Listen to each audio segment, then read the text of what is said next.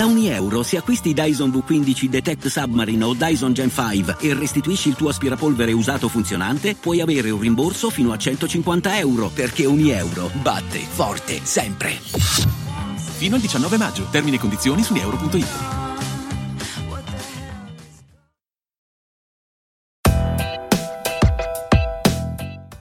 Filosofar so good. Se sei qui in cerca di risposte, hai sbagliato strada, perché più cose scopriamo e più domande ci facciamo. Ogni domenica alle 12, a cura di Ric Dufer.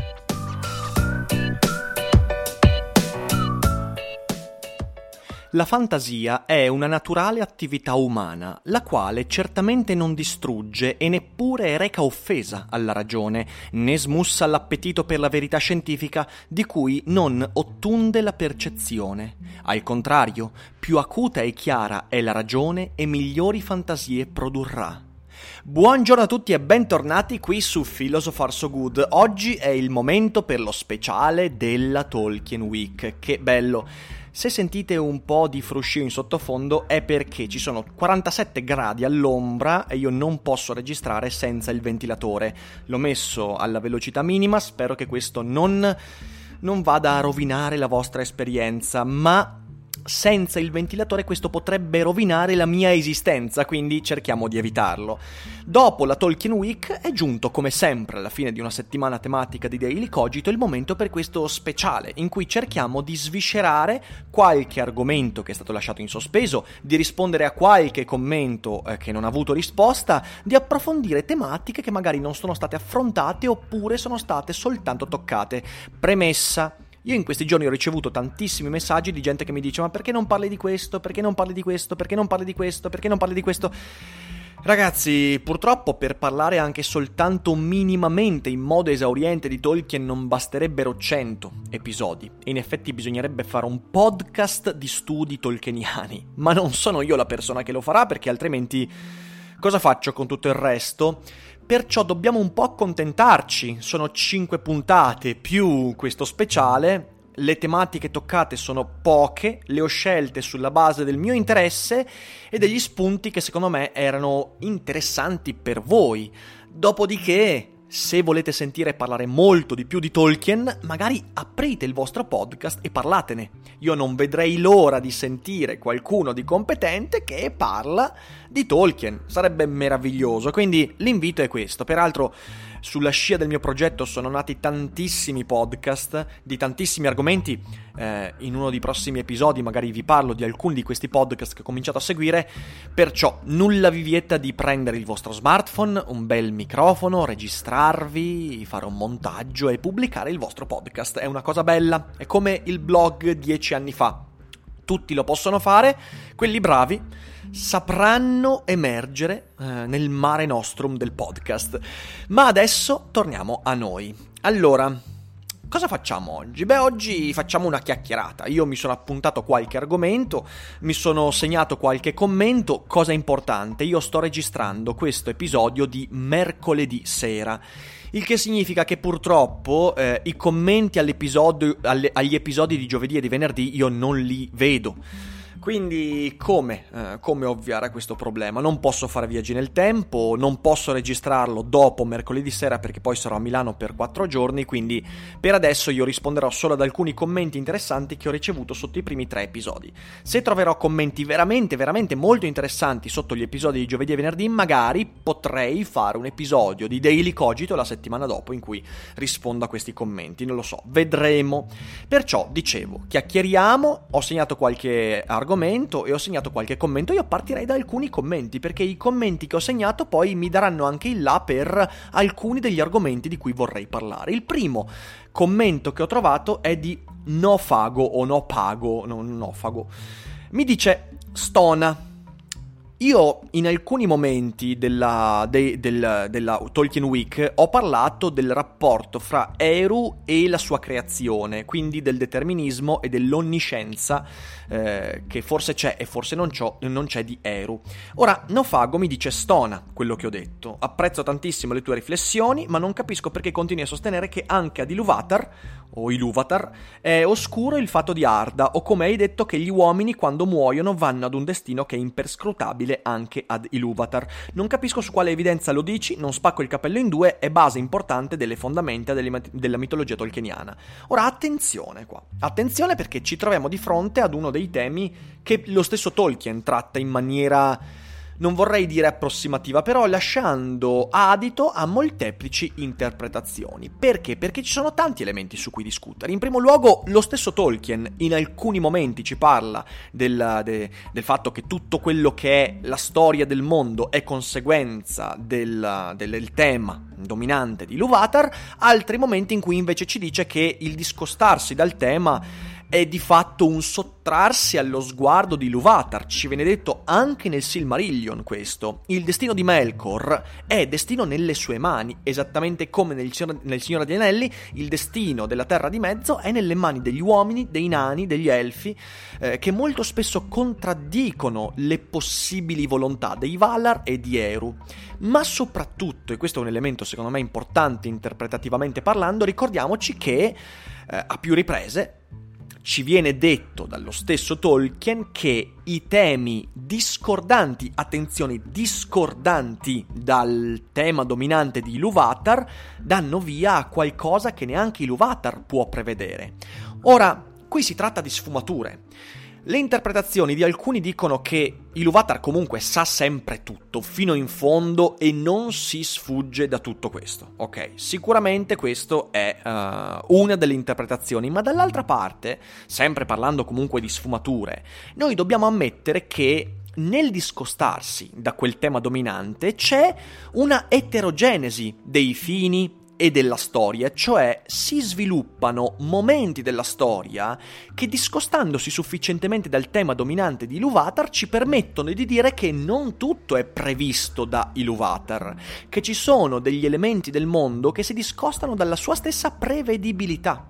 In effetti, in una delle sue lettere, secondo me questa è la cosa più interessante, eh, lettere che troviamo nella raccolta La realtà in trasparenza, Tolkien stesso ci dice che alla fine della storia, quando ci sarà la Dagor Dagorat, cioè la battaglia di tutte le battaglie, non è un giudizio universale quello, perché, e questo ci viene detto proprio dalle parole di Tolkien, ci sarà seconda, un, un secondo tema dominante che nemmeno Eru probabilmente ha nella sua mente. Cioè questo ci viene detto da Tolkien, il che significa che indizi per affermare che le azioni delle persone, dei personaggi nella storia, che si discostano dalla volontà di Luvatar ci sono.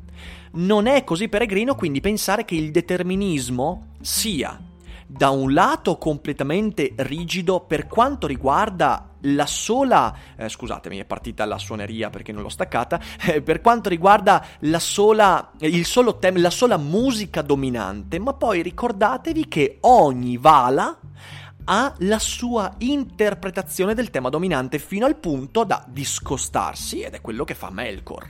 Quindi io non vorrei dire che il futuro del mondo è oscuro ad Eru, forse quando l'ho detto, non penso di averlo detto in maniera così netta, però quando l'ho detto potrei aver esagerato, ma il fatto che ci siano delle eterogenesi dei fini all'interno di questo sviluppo storico, beh, questo è assolutamente, assolutamente credibile all'interno di quello che avviene. Ho iniziato con, quindi grazie per la domanda, però secondo me, eh, secondo me si tratta veramente di sfumature e interpretazioni, ma entrambe hanno un solido sostegno, quindi non credo che ci sia quella giusta o quella sbagliata. Ma, ma, ma vorrei rileggervi, rileggervi, perché passiamo al secondo, al secondo punto di, questo, di questa chiacchierata, mamma mia che caldo maledetto ragazzi, eh, il rapporto fra realtà e immaginazione in Tolkien. La citazione con cui ho iniziato a me è molto cara, anche quella è una citazione che si trova nella realtà in trasparenza. La fantasia è una naturale attività umana la quale non distrugge neppure reca offesa alla ragione. L'importanza di Tolkien oggi sta nel fatto che lui aveva una concezione delle facoltà intellettive umane molto particolare che va poco di moda oggi. Oggi noi pensiamo che l'immaginazione sia una sorta di optional, cioè che immaginare non solo sia qualcosa di facoltativo, perché è necessario in realtà guardare alla realtà, perdonate la ripetizione e la ridondanza. Eh, è necessario quindi guardare alla realtà con occhio scientifico, con occhio empirico e l'immaginazione beh, è una cosa che nella migliore delle ipotesi serve per creare delle belle cose che però non hanno relazione con il mondo, nella peggiore è una evasione dalla realtà e quindi un modo per nascondersi agli occhi della realtà e per nascondere la realtà ai nostri occhi. Tolkien è totalmente al di fuori di questa idea. Per lui, immaginazione e capacità di guardare al reale non solo non sono separate, ma sono la medesima facoltà. Perché? Perché soltanto chi abbia curato a fondo la propria immaginazione saprà dare rilievo, risalto, importanza e giusta interpretazione alla realtà. E in secondo luogo, soltanto chi sia davvero infinitamente innamorato del reale potrà usare l'immaginazione nel modo in cui Tolkien l'ha usata. Potremmo dire che tutta l'epica tolkieniana è una dichiarazione di amore nei confronti della realtà. Perché? Proprio perché lui si rende conto che immaginare significa dare nomi al reale. Cioè che immaginare significa non inventarsi la realtà, e questo è molto molto importante, significa però dare uno spessore importante a ciò che la realtà rappresenta per la nostra vita. In questo senso io voglio leggervi un commento, purtroppo non ho segnato il nome del commentatore, ma lo trovate fra i commenti su YouTube eh, di Daily Cogito eh, nell'episodio dedicato ai linguaggi in Tolkien. A un certo punto io ho detto chiaramente, ho detto eh, Tolkien si discosta dalla tradizione adamitica secondo cui noi diamo nomi alle cose di cui già abbiamo fatto esperienza.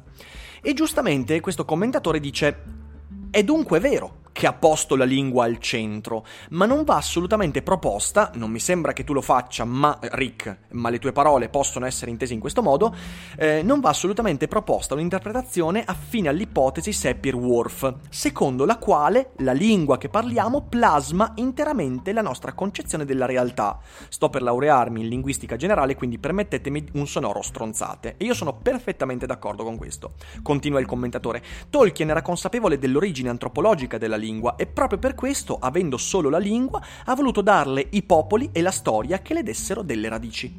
A mio avviso questo dà ancora più valore all'opera di Tolkien, poiché ha posta la lingua talmente al centro di tutto da creare un intero universo per poterle dare il giusto peso. E questo mi sembra essere il succo anche del tuo discorso. Ed è effettivamente così, ti ringrazio per questa eh, doverosa e importante specifica e proprio vorrei collegarmi a quello che dicevo prima. L'invenzione di lingue e il considerare la lingua come il nostro sentiero primario per arrivare alla realtà non significa dire che la lingua inventa il mondo, come tanti oggigiorno dicono, ciarlatani, fuffaroli, incredibili, sono convinti che soltanto attraverso il linguaggio puoi plasmare il mondo. Ancora peggio, c'è chi afferma che l'unico modo per... Ehm, cioè, ah, scusatemi, diciamo che usando il linguaggio tu puoi avere un mondo a immagine e somiglianza dei tuoi desideri. Questa è una grandissima puttanata, non è così assolutamente. Tolkien sa che si può arrivare a dare questa centralità al linguaggio in relazione alla concretezza del mondo, quindi alla radice antropologica del linguaggio, solo se si concepisce l'immaginazione come una facoltà che fa il pari con l'esperienza. Noi non possiamo avere esperienza senza immaginazione, perché abbiamo bisogno di immaginare i modi per arrivare all'esperienza, e al tempo stesso non possiamo avere immaginazione senza l'esperienza concreta del mondo. Allo stesso modo, che è un po' quello che ho cercato di dire, il linguaggio è al tempo stesso motore dell'esperienza degli oggetti del mondo e conseguenza dell'esperienza di quegli oggetti.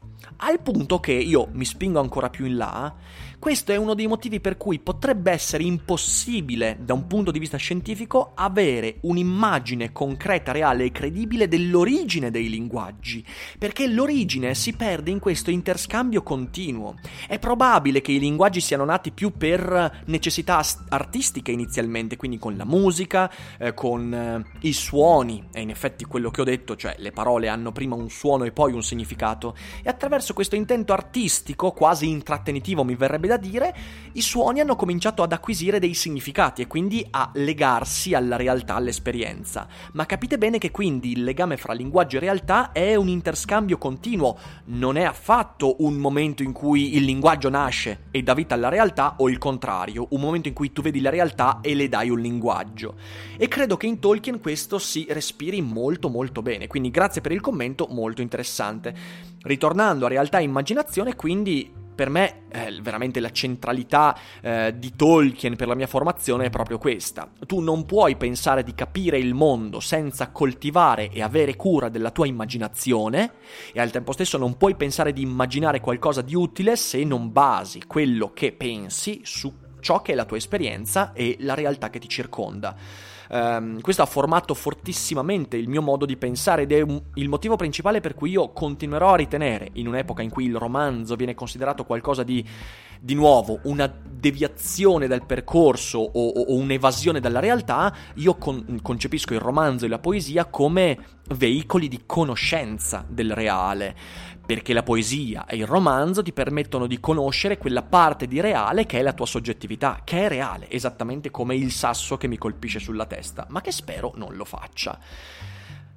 Passiamo ad altro adesso. Come avete capito, questa è una chiacchierata veramente mm, che mm, va di palo in frasca, ma poi sarete voi a trovare un po' il filo conduttore. Um, passiamo a un altro commento allora. Passiamo a un altro commento. Il commento è di Red Alert It che mi dice: Attenzione, Rick, hai detto una cosa inesatta. La somiglianza tra la Atlante tolkieniana, anche questo è un commento eh, nell'episodio di mercoledì sui linguaggi. La somiglianza tra la Atlante, Atla, Atlante tolkieniana e il nostro mito di Atlantide non è né una coincidenza né una metafora, o più propriamente un topos narrativo riproposto. Non dimenticare che per Tolkien gli eventi delle tre e della delle tre ere e della Terra di Mezzo non sono un Elseworld o un mondo alternativo, ma un passato remotissimo e dimenticato del mondo in cui noi viviamo. Noi discendiamo nella finzione letteraria degli esseri umani che rimasero unici abitanti della Terra di Mezzo dopo che gli elfi partono ad ovest e nani ed hobbit si ritirano progressivamente nelle profondità dei monti o nel fitto delle foreste, come ci racconta il finale del Signore degli Anelli. E dunque appare chiaro che il mito di Atlantide, come è giunto a noi dalla cultura greca, non è che una rielaborazione distorta in forma mitologica dell'evento storico della caduta di Numenor. Allora, sì, ma io non ho detto una cosa inesatta. eh, io ho detto che l'etimologia di, di Atlante non deriva da Atlantide ed è una coincidenza che l'originale nome di Atlantide, eh, ah, scusatemi, di Numenor, cioè Atlante, abbia la stessa radice di Atlantide. Io parlavo di un fatto etimologico, non ho parlato poi di ciò che Numenor rappresenta. È evidente che Numenor a livello narrativo si rifà alla leggenda di Atlantide e questo portò proprio Tolkien a fare quella specifica che ho letto nel podcast, cioè tutti quanti dicevano, eh, Atlante si chiamava così, Numenor si chiamava così perché è Atlantide. Tolkien fondamentalmente disse, beh sì, è ovvio perché qui c'è una città che viene fatta emergere dal mare per volere degli dei, che diventa il regno degli uomini, scienziati, grandi guerrieri, eccetera, eccetera, e poi sprofonda per una catastrofe quando la Terra di Mezzo passa dall'essere piatta all'essere una sfera. Sì, perché accade anche questo, ma ci torniamo dopo. Ehm, quindi è evidente il richiamo ad Atlantide, non c'è alcun dubbio. Poi Atlantide che sprofonda per l'arroganza degli uomini e tutto quanto ciò che ne consegue. Ma io non ho detto questo, cioè io non ho detto che dal momento che l'Ettimo non è quella, allora la leggenda non è quella di Atlantide. Ehm, quello che volevo dire però è che non c'è un'allegoria. Quindi è giusto quello che dici tu, Red Alert It. Ricordiamoci che Tolkien crea un'epica che vorrebbe raccontare il nostro passato antico, remoto, di cui Numenor barra Atlantide potrebbe essere una parte. E che noi oggi siamo gli uomini della quarta, quinta era, anzi della quinta era, o forse della sesta, non mi ricordo neanche. Comunque, sì, questo è assolutamente.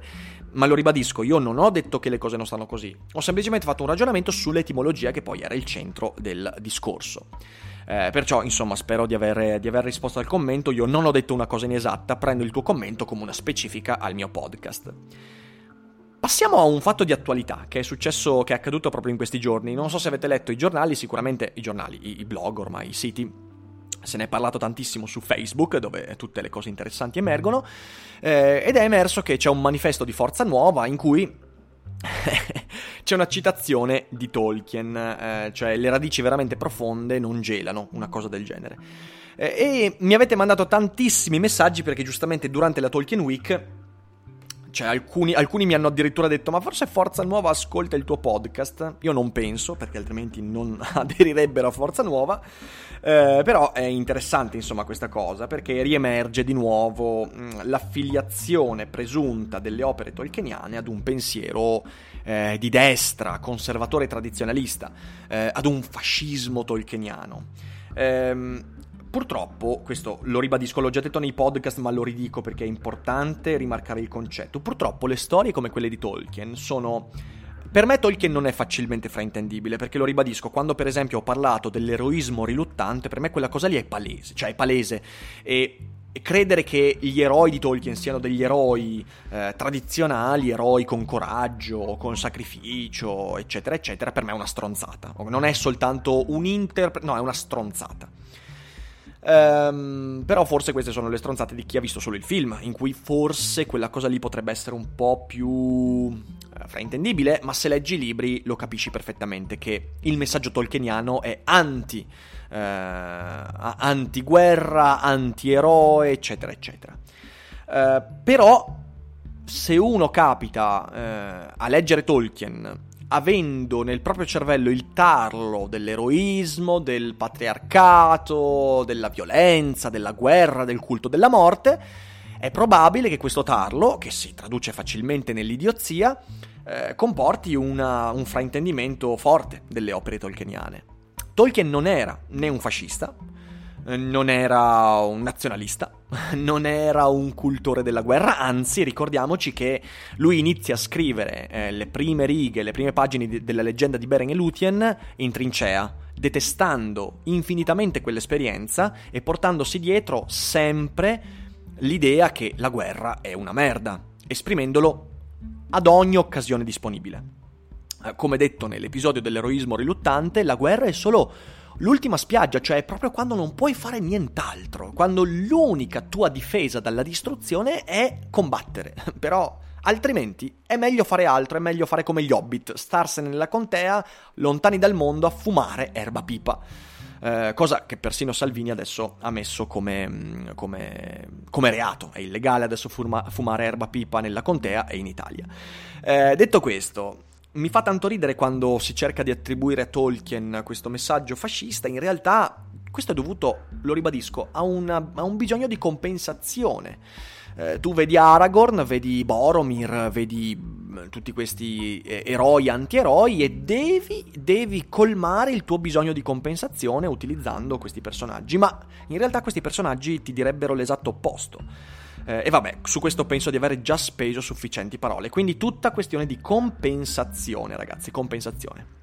C'è una domanda del carissimo Gaetano, laboratorio divulgazione scientifica, eh, sotto all'episodio dedicato alla figura di Saruman. E questo è molto interessante perché credo che questo commento vada a individuare uno dei pochissimi momenti in cui Tolkien ha voluto rappresentare un evento politico reale, peraltro recentemente accaduto rispetto sua, al momento in cui lo scriveva. Il commento dice: Secondo te si può dire che Chamberlain fu Saruman e Churchill Gandalf? Non mi riferisco alle intenzioni di Tolkien, ma all'interpretazione che hai dato alla filosofia di Saruman. Secondo me, caro Gaetano, anche nelle intenzioni di Tolkien c'era un po' questo messaggio, perché per me è abbastanza evidente che tutto il ragionamento di Saruman è proprio il ragionamento che il primo ministro inglese, prima dello scoppio della, prima del, dello scoppio della guerra mondiale, cioè Chamberlain, fece nei confronti del nazismo e di Hitler. Cosa disse Chamberlain? Beh, Chamberlain fino all'ultimo cercò di autoconvincersi del fatto che Hitler intanto non era proprio la schifezza che tutti quanti volevano che fosse e che in realtà quindi poteva, ci si poteva dialogare e quante concessioni hanno fatto gli inglesi ai nazisti e quanto non hanno mosso un dito di fronte all'invasione dell'Austria, all'annessione de, de, de, delle varie pare fino alla Polonia, ok? Um, Chamberlain in effetti rappresenta in maniera molto interessante quello che fa Sau- Saruman, scusatemi, cioè si convince fino all'ultimo che la soluzione può essere ragionevole e pacifica, che bisogna allearsi a, questo, a questo, questa forza prorompente non solo perché non c'è possibilità di, va- di vittoria, ma soprattutto perché si potrebbe utilizzare quella forza dominante per scopi che non hanno a che fare con le intenzioni di Sauron oppure di Hitler. Questo fu il grande errore della politica di Chamberlain durante gli anni 30 che fu portato avanti veramente fin troppo, ma è comprensibile, lo ribadisco, come ho detto nell'episodio su Saruman, eh, Chamberlain fu preso in parte da pavidità, non da sete di potere, in parte da pavidità in parte da una sorta di autopersuasione dovuta al fatto che lui sperava veramente di poter usare il consenso di Hitler per evitare che accadesse un'altra eh, guerra mondiale, fondamentalmente. Quindi sì, sì, sì, io sono abbastanza convinto che in quella, mm, in quella parte del Signore degli Anelli. Del, ah, oh, scusatemi, il caldo mi sta facendo strappallare. In quella parte del Signore degli Anelli Saruman possa essere più o meno Chamberlain e sì, eh, Gandalf Churchill, perché poi Gandalf, esattamente come Churchill, si comporta in maniera da, da, da sapere, da essere convinto che l'unico modo per combattere eh, Hitler barra Sauron è, è con la violenza, è con la forza, non c'è altra possibile risposta. Quindi grazie per il commento, sicuramente molto interessante. A questo vorrei collegare un altro discorso Mamma mia, non smetto più di parlare oggi, ragazzi. Finirò questa, questa puntata completamente distrutto, ma va bene così. Ed è la visione della storia in Tolkien. Tolkien. Tolkien ci porta una filosofia della storia molto, molto interessante. Prima di tutto, prima di tutto, cos'è la filosofia della storia? La filosofia della storia è, eh, storia con la S maiuscola, è quel pensiero che cerca di indagare se, se all'interno dello svolgimento della storia, non della storia nel senso delle singole storie che si verificano intorno a noi, ma della storia, cioè del destino del mondo, se all'interno di questo percorso univers- universale storico si possa trovare un significato, un senso, cioè la storia va da qualche parte oppure la storia è un mosaico, un coacervo di piccole parti, eh, di singoli eventi, fra loro disconnessi, incoerenti. In realtà è il pensiero umano e la sua insufficienza che attribuiscono a quel coacervo di elementi eh, un, un, minimo di, di, di significato. Cioè siamo noi che vediamo il significato nella storia, ma la storia non ha un significato in sé. Tolkien è convinto che la storia abbia un significato, che la storia vada in una direzione ben precisa. Esattamente come Giambattista Vico, per esempio, oppure Hegel, cioè convinti che questo percorso universale del cosmo sia segnato da un senso, un senso intrinseco, quasi come se ci fosse una teleologia, Teleologia è una parola brutta nella filosofia contemporanea perché teleologia è quella convinzione secondo cui dietro agli eventi del mondo, dietro alla vita, dietro a qualsiasi cosa ci sia una sorta di progetto, un intelligent design. Eh, l'ultimo colpo epistemologico alla, alla teleologia l'ha dato Darwin. Darwin è riuscito a distruggere la teleologia laddove essa aveva l'ultimo, l'ultimo baluardo, cioè l'evoluzione dell'uomo eh, voglio dire, prima di Darwin in buona parte si era culturalmente convinti che l'evoluzione, perché già prima di Darwin si sapeva che le creature si evolvono, ma fino a quel momento si è stati convinti che l'evoluzione fosse in parte guidata da una teleologia, cioè da un progetto che potesse essere o meno divino, che portava le specie a svilupparsi, ad evolversi fino all'apice dell'evoluzione, cioè l'uomo, con l'intelligenza, con la politica, con la cultura, la filosofia e daily cogito.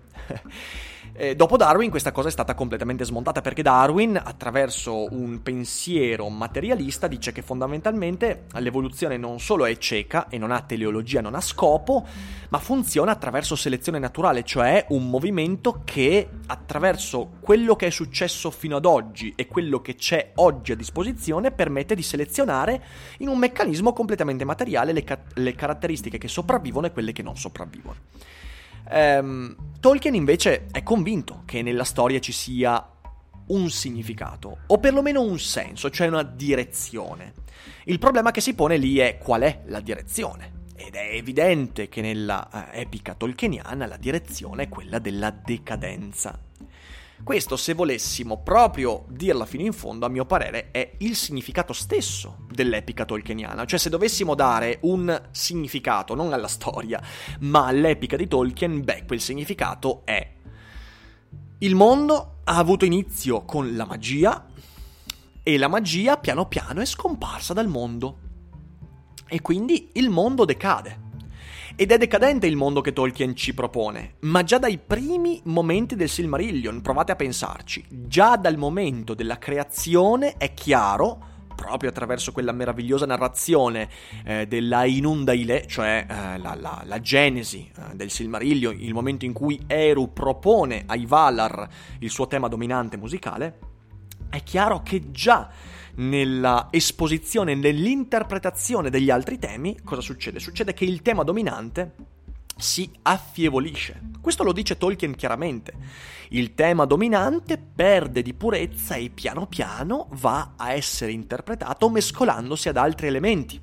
E allora tutti quanti i Vala immettono i propri elementi soggettivi e individuali all'interno di, te- di quel tema, diluendolo questo in parte ha anche un richiamo con la filosofia antica, è l'uno di Plotino, l'uno che nelle diverse manifestazioni del mondo, negli eventi della storia, negli individui, nelle nazioni, nelle guerre, nei pensieri, nei concetti, nel linguaggio, ovviamente va mano a mano diluendosi, disperdendosi.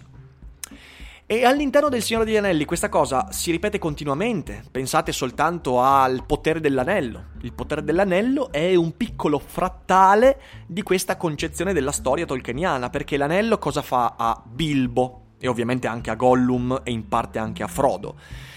Eh, ci spalma come troppo poco burro su una fetta di pane troppo grande.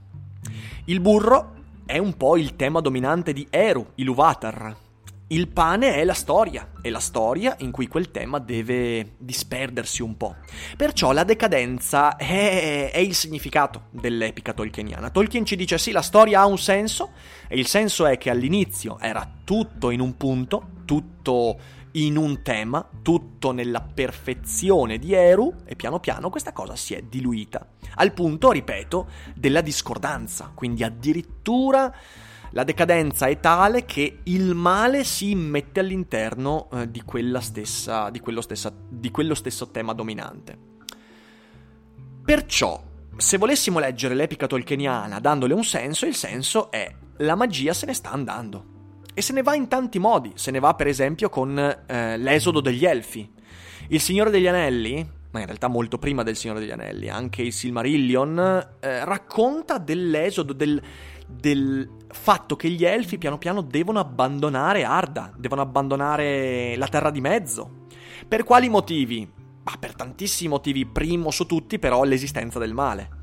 Cioè gli elfi, essendo i figli prediletti di Eru, non sopportano l'esistenza di Melkor, non, so- non sopportano l'esistenza dei Balrog, eh, di Angband, la fortezza nel nord, di Mordor, la fortezza con Barad-dûr dell'est, non sopportano l'imperfezione degli uomini, non sopportano la morte, la mortalità degli uomini.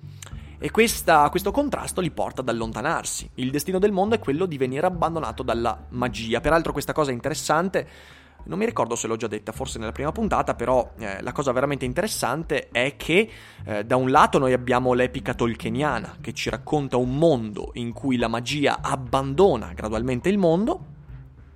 Dall'altra parte invece abbiamo l'epica eh, di Martin, che è l'epica contemporanea con il trono di spade, che racconta il contrario, racconta un mondo che ha perso la magia e in cui la magia ritorna. Potremmo addirittura dire che il Trono di Spade potrebbe essere considerato storicamente una continuazione del Signore degli Anelli. Perché questo? Perché nel Signore degli Anelli eh, non c'è soltanto decadenza. Alla fine della terza era inizia il regno degli uomini. E il regno degli uomini inizia con l'incoronazione del nuovo re, cioè Aragorn. Con questa incoronazione noi abbiamo una sorta di contrasto alla decadenza. E quando leggo Tolkien, infatti, quando leggo Il Signore degli Anelli, a me viene in mente Bergson. Provate a pensare al pensiero di Bergson. Bello, pensare al pensiero di Bergson. Sembra impossibile, ma lo possiamo fare insieme qui adesso. Bergson produce una metafisica in cui lui è convinto che ci siano fondamentalmente due forze all'interno del mondo, che non sono due forze dicotomiche come il bene o il male. Sono due forze che si contrastano in senso proprio dell'inerzia. Da un lato noi abbiamo eh, l'inerzia del mondo, cioè la materia. La materia che eh, nata da un, dal Big Bang, quindi un impulso vitale, da, un, da, da un'energia enorme, piano piano disperde quell'energia. Questa è l'entropia, l'entropia che va verso il raffreddamento del cosmo, la dispersione di tutto e il disordine. Dall'altro lato però abbiamo la vita. Bergson sancisce l'esistenza dell'elan vital, lo slancio vitale, dicendo fondamentalmente nel bellissimo testo che è l'evoluzione creatrice che la vita è qualcosa che va in contrasto all'inerzia. Cioè, da un lato abbiamo l'entropia, qualcosa che va verso il freddo, la decadenza, la morte. Dall'altro abbiamo la vita, lo slancio vitale, che, attenzione, per Bergson è destinato alla sconfitta. Cioè, la vita non potrà mai prevalere sull'energia dell'entropia, quindi prima o poi l'universo si spegnerà, ma la vita continua a slanciarsi in avanti, tenendo in sé un'energia che contrasta l'inerzia, non solo. L'entropia va verso il disordine, la vita cerca di creare un ordine. L'entropia va verso il freddo, la vita produce calore, eccetera, eccetera, eccetera. Nell'epica tolkieniana le cose vanno più o meno così. Perché? Perché la storia va verso la decadenza, ma continuamente c'è il tentativo di dare un nuovo slancio allo, alla, alla vita, all'energia, alla divinità. Lo slancio a volte va, va male, pensate ai Silmaril prodotti da Fëanor. Pensate, pensate, agli anelli di Celebrimbor, anche lui convinto che attraverso la forgiatura degli anelli si possa contrastare questa decadenza della storia. E lui non si rende conto che Sauron lo sta ingannando. E alla fine anche del Signore degli Anelli noi avri- abbiamo un momento di slancio vitale, quando tutto sembra perduto, quando Mordor, che qui rappresenta un po' il destino decadente del mondo, rappresenta, nonostante sia il fuoco, rappresenta il raffreddamento dell'entropia, l'inerzia della materia che tende verso quella cosa lì, verso la morte, verso il nulla. Nonostante l'esistenza di questa forza enorme, eh, nonostante tutto sembri perduto, ecco che qualcosa si slancia di nuovo verso l'alto. E quindi c'è Aragorn che eh, contro ogni pronostico viene incoronato a Gondor e il regno degli uomini che ha nuova energia da spendere. Tutto quanto alla fine è destinato a decadere, ma noi non staremo a guardare, un po' come quella poesia di William Blake. Eh, infuriati contro l'avanzare della morte, infuriati contro lo spegnersi della luce. La luce si spegnerà, le stelle moriranno, ma noi nel frattempo continueremo a slanciarci in avanti, come se potessimo combattere questo spegnimento. Perciò, ecco, io credo che l'epica tolkieniana sia sì segnata da una decadenza molto forte, ma al tempo stesso abbia in sé questa, questa convinzione che noi all'interno di quella decadenza continueremo a combattere perché la decadenza non prenda ogni cosa. Ed è fantastico, fantastico. Peraltro, peraltro, c'è la Dagor Dagorat alla fine, che, e qui poi apriamo il capitolo Cristianesimo e Tolkien, non è un giudizio universale, ma è proprio il momento in cui quello slancio vitale iniziale, che è il tema dominante di Eru Iluvatar, troverà nuovo, nuova energia e produrrà un nuovo mondo che potrebbe non essere identico a quello precedente, quindi potrebbe non essere un eterno ritorno dell'identico, ma potrebbe essere un ciclo a spirale che ogni volta propone un mondo diverso. Questo però ovviamente è un fantasticare all'interno della fantasia di Tolkien, quindi non prendiamoci troppe libertà. E poi appunto cristianesimo e Tolkien, ma prima leggiamo un altro commento. C'è una domanda che mi viene posta, eh, sempre nell'episodio di Saruman, anche qui purtroppo non ho segnato il nome del, del commentatore, che mi dice, chiaramente nel reame della narrativa è chiaro che Sauron sia cattivo, qui voleva dire Saruman in realtà, e che Gandalf sia un eroe nel suo spandersi, spendersi completamente a combattere questa entità espressamente maligna. Ma nella vita reale come si può tracciare la linea tra questa eh, e una situazione che devo combattere con la forza eh, se questa è una situazione in cui la saggezza, le parole, il compromesso possono portare ad un beneficio più condiviso, scusatemi la lettura un po' confusa, ma il commento ha qualche refuso. Credo che in generale sia un problema in tutti i campi della vita il dove tracciare la linea, il confine e che tante volte non sia nemmeno giusto farlo in quanto le situazioni il più delle volte non sono binarie, bianche o nere, ma presentano una scala di grigi. Sono pienamente d'accordo. In realtà io credo che ehm, siano poche siano pochi gli esempi anche nel Signore degli Anelli dove ci sia il bianco e il nero.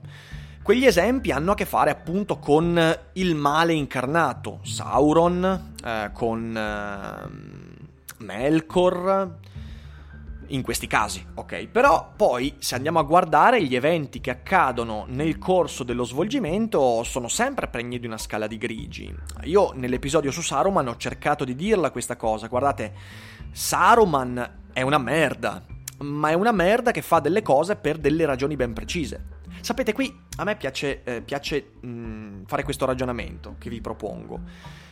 Nella storia della letteratura ci sono state tante storie fra loro contrastanti che raccontano le une la dicotomia fra male e bene, le altre le sfumature di grigie che sono imperscrutabili.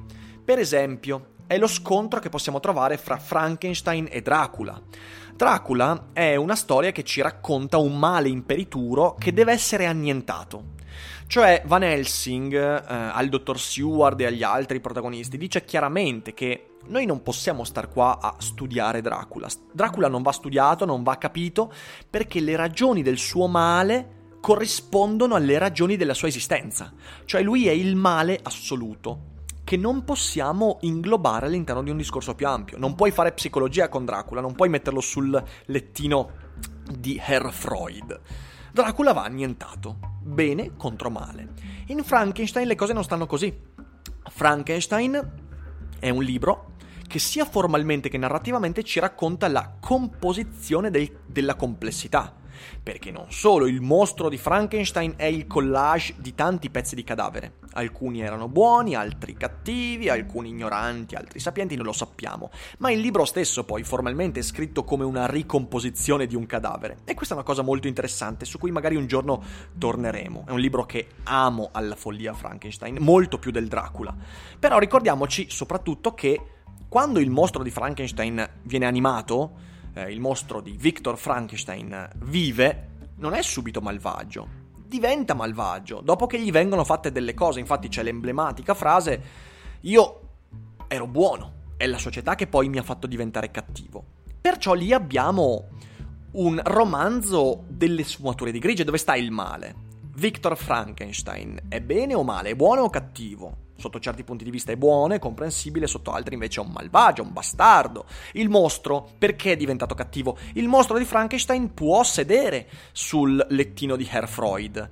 E questo è molto importante da capire. Ecco, io credo che il Signore degli Anelli, o comunque l'epica tolkieniana, ma soprattutto lo Hobbit e il Signore degli Anelli, quindi la storyline principale, mettiamola così, narrativamente parlando, sia un connubio fra Dracula e Frankenstein. Perché?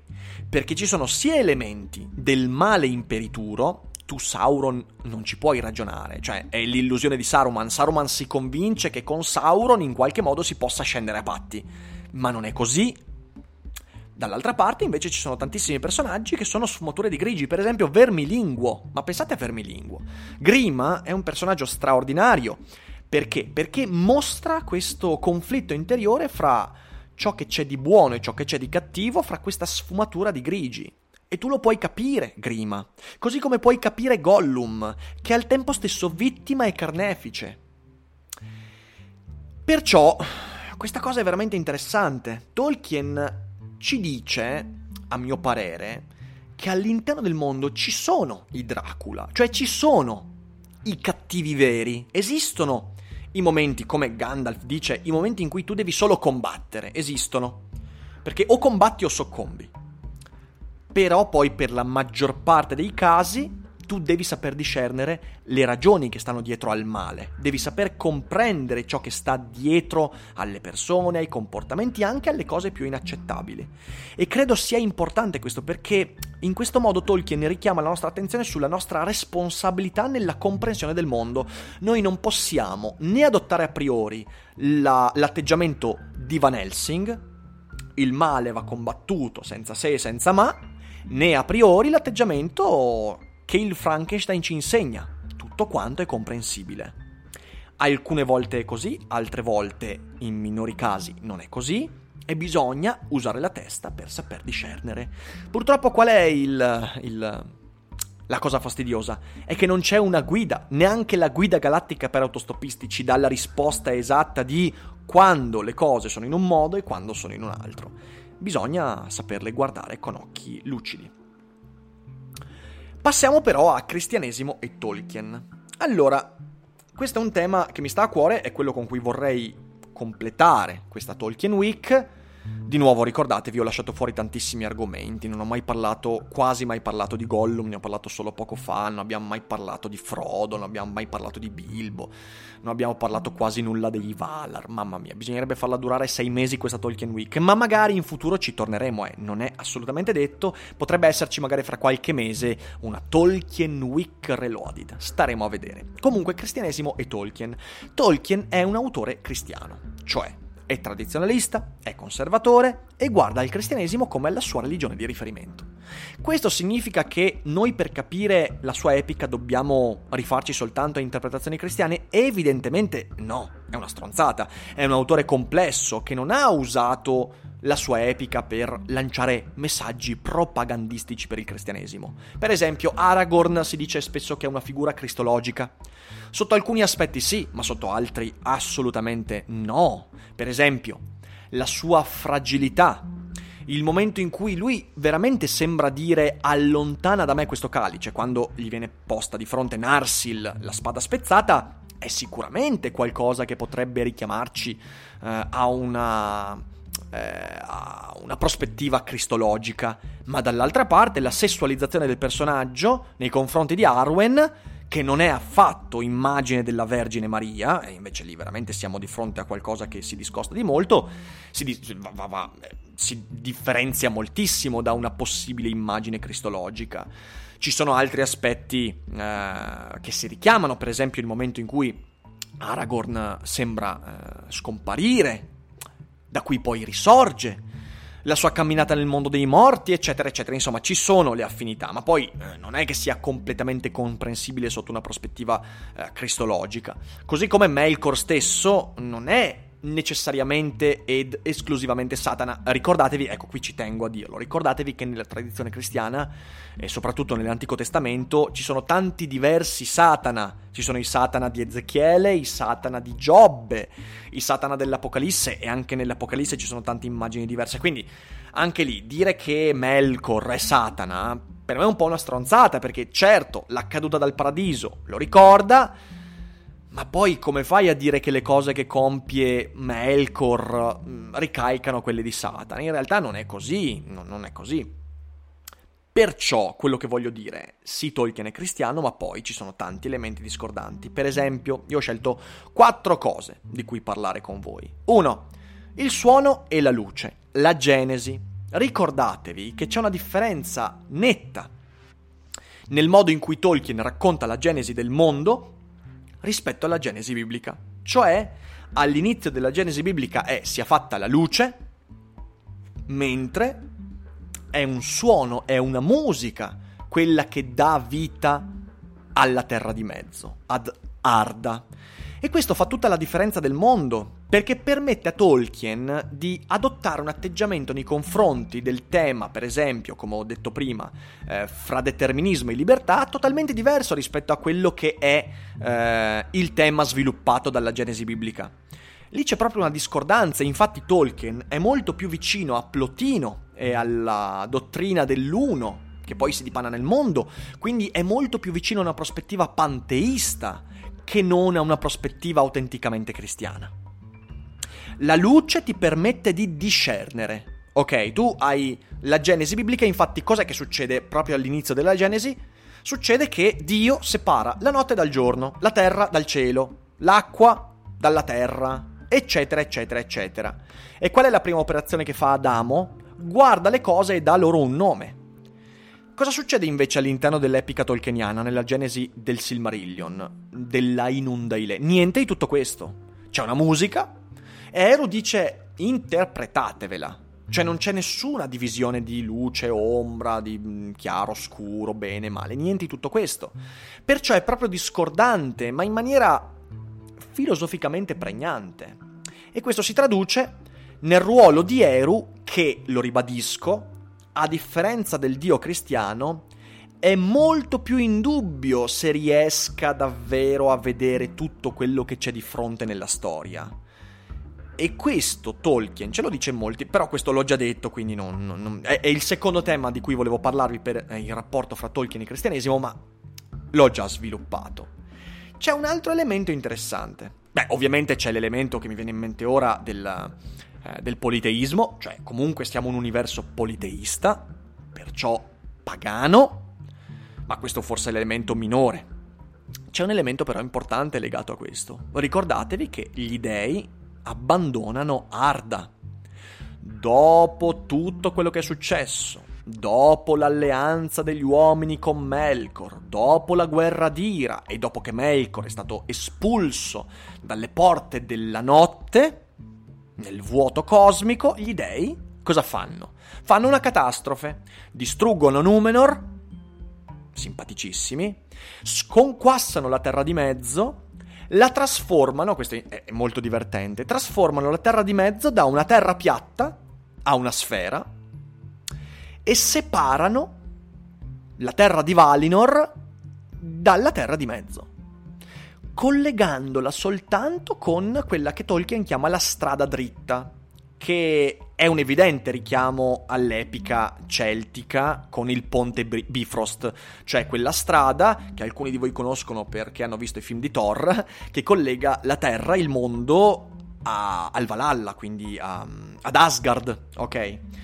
Ehm, questo momento, beh, questo momento nell'epica cristiana non esiste. Cioè, ma quando mai si è sentito che Dio ha abbandonato il mondo? Mai il momento in cui Dio arriva più vicino ad abbandonare il mondo è il diluvio universale. Certo, quindi Dio di catastrofi ne ha causate tante. La distruzione di Sodoma e Gomorra, eh, le piaghe d'Egitto, appunto il diluvio universale, eccetera, eccetera. Ma in realtà qui gli dei, i Vala, dicono: Oh, andate a fanculo, noi ce ne andiamo là e nessun uomo potrà mai più mettere piede nei nostri regni. Al punto che, quando Erendil, attraversando la strada dritta con la sua nave, arriva a Valinor, gli dei sono spaventati perché. Ma come un uomo, un mezzelfo, che sia elfo o uomo, però nessuno poteva più metterci piede qui. Che diavolo succede? Quello è un momento straordinario del Silmarillion, veramente. Quindi anche qui abbiamo degli dei che si spaventano. Letteralmente sono spaventati dalla potenza, dal male, da Melkor, dagli uomini, dagli elfi e se ne vanno, se la danno a gambe. Anche questo è un elemento che si discosta moltissimo. Peraltro anche lì si riapre il tema di Eru. Fa parte questo dello svolgimento di Eru? È molto strano che sia così. Cioè, è difficile affermare questo, però potrebbe essere, ma eh, ripeto, non voglio tornare sull'argomento perché è molto vasto. Infine, l'elemento che secondo me si discosta di più dal, dall'interpretazione cristiana dell'opera tolkieniana è la ciclicità del tempo.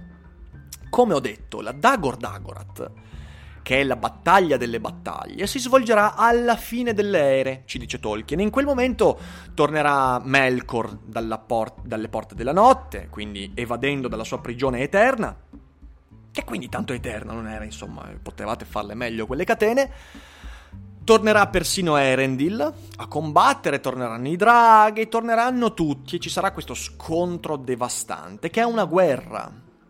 Ora alcuni direbbero vabbè questo è l'evidente giudizio universale e invece no. E invece no perché intanto non c'è nessun giudizio.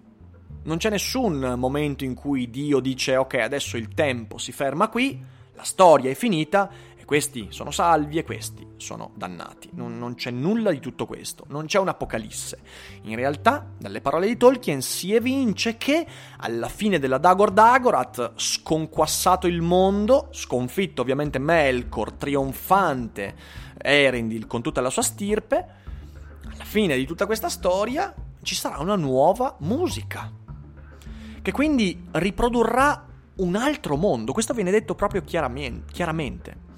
Perciò, in realtà Tolkien di nuovo è molto più greco che cristiano. è molto più vicino a Plotino, è molto più vicino a un'immagine ciclica del tempo. Non c'è nessun punto A che in maniera lineare finisce in un punto B, non c'è nessuna storia che si dipana e smette di proseguire, in realtà c'è il ciclo del tempo e la musica riprenderà. Non ci è dato sapere se la musica sarà identica a quella precedente e quindi tutto si ripeterà niccianamente in un eterno ritorno dell'identico o invece se la musica possa cambiare, discostarsi dal tema dominante, avere un altro tema e quindi dare vita a un mondo completamente diverso. Ma lo ribadisco, qui c'è dato soltanto di fantasticare. Questo è molto diverso da ciò che possiamo aspettarci da un autore completamente cristiano. A tutto questo si aggiungono i temi che ho trattato, la, la, il ruolo della femminilità, e quindi il femmineo in Tolkien non è foriero di tentazioni, non è inferiore come in realtà nella tradizione eh, cristiana e della Torah eh, è chiaramente scritto, quindi dell'Antico Testamento, e tanti altri temi, l'eroismo, eccetera, eccetera. Dov'è che voglio andare a parare con tutto questo? Ma non lo so, siamo verso la conclusione, ragazzi. Io sono morto, ma eh, sono contento di aver fatto questa chiacchierata e di avervi dato alcuni altri spunti. Ci siamo posti una domanda all'inizio della Tolkien Week. A cosa ci serve oggi Tolkien? Credo che la domanda possa avere questa risposta, almeno da parte mia. Tolkien ci serve per riuscire a guardare in faccia più onestamente la realtà perché Tolkien ci insegna un modo per usare l'immaginazione che abbia come scopo non quello di falsificare la realtà, ma di fornirsi di maggiori strumenti per affrontarla. E credo che sia questo ciò che rende grande l'epica tolkieniana. Ora io non so se voi siete d'accordo con me, se voi leggete Il Signore degli Anelli con lo scopo di evadere, ma io credo di aver imparato moltissimo dalle diverse letture che ho fatto di questo libro e di tutti gli altri libri, libri di Tolkien e credo che Tolkien ci insegni che non si può avere un rapporto onesto con la realtà senza un rapporto onesto con la propria immaginazione.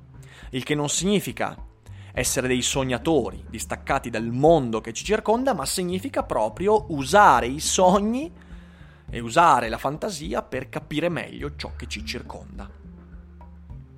Infine voi ditemi cosa vi aspettate dalla serie Amazon, perché insomma l'anno prossimo ci sarà questa serie, io ve lo dico, ho aspettative altissime, non solo perché Amazon Studio finora raramente mi ha deluso, non solo perché l'investimento economico su questa serie è tale che io credo che abbiano puntato tantissimo sulla qualità, ma soprattutto perché, questa testimoni tutti i miei amici, testimoniari, sono anni, ma intendo anni da quando sono adolescente, che ripeto che vorrei tanto vedere una serie televisiva sul Silmarillion. E a quanto pare la serie di Amazon si situa nella seconda era, racconterà di Gondolin, di Numenor, di Thorin Turambar e di tante cose straordinarie. Io non vedo, non vedo l'ora, ho grandi aspettative e spero che possa essere una grande esperienza e che non deluderà.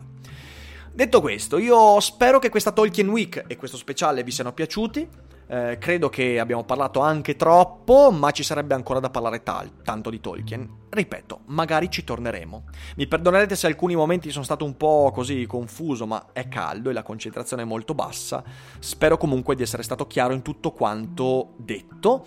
Eh, mi raccomando, voi condividete l'episodio domani, cioè lunedì facciamo un giorno di pausa, quindi ci sarà un lunedì senza Daily Cogito, mi perdonate, ma eh, sto avendo un weekend molto pieno, eh, sono a Milano e quindi è un po' un casino riuscire a registrare, ma poi si ritorna in attività da martedì, perciò non disperate, torniamo presto. Grazie per tutto l'ascolto, grazie per tutto l'affetto, per l'entusiasmo, per le condivisioni, mi raccomando condividete anche questo episodio e noi ci risentiamo fra un paio di giorni. Io vi abbraccio, vi auguro una buona domenica e non dimenticate che non è tutto noia ciò che pensa.